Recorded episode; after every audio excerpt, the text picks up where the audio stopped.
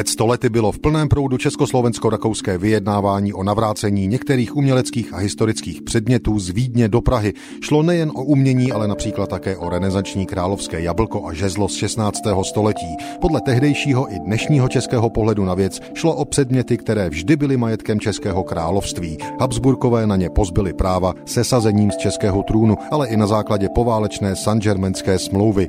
30. října 1921 přicházely první zprávy o vyjednávání. Tehdy ovšem ještě nikdo v Československu netušil, že bude neúspěšné. Vídeň na žádost Prahy o vydání uměleckých skvostů sice odpověděla, ale nepříliš konkrétně. Bylo tedy jasné, že vyjednávání bude dlouhé. Lidové noviny o tom 30. října 1921 píší toto.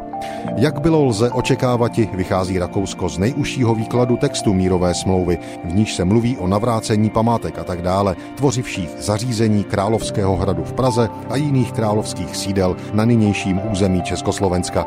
Rakušané popírají, že by bylo lze považovat i obrazárny, umělecké sbírky, knihovny a tak dále za části zařízení. Popírají rovněž, že by se bylo podařilo dokázati, že sbírky ony nebo jejich části byly Ferdinandem I., Matyášem, Karlem VI. a Františkem Josefem I. do Vídně zavlečeny. Dokazují, že sbírky ony byly osobním majetkem císařů instalovaným v Praze toliko jako v dočasném sídle českých králů.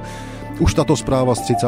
října 1921 naznačuje, jak se měl československo-rakouský spor o umělecké předměty vyvíjet. Rakousko vydalo jen zrekvírované zvony a vědecké přístroje. Rozhodnutí o uměleckých sbírkách se nakonec poněkud odložilo.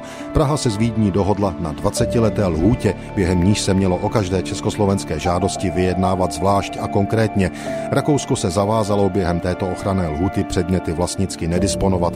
20-letá lhůta tolik důležitá pro Československo Slovensko ale zanikla předčasně rakouským Anšlusem a při vtělením Rakouska k Německu v roce 1938 už nebylo o čem jednat.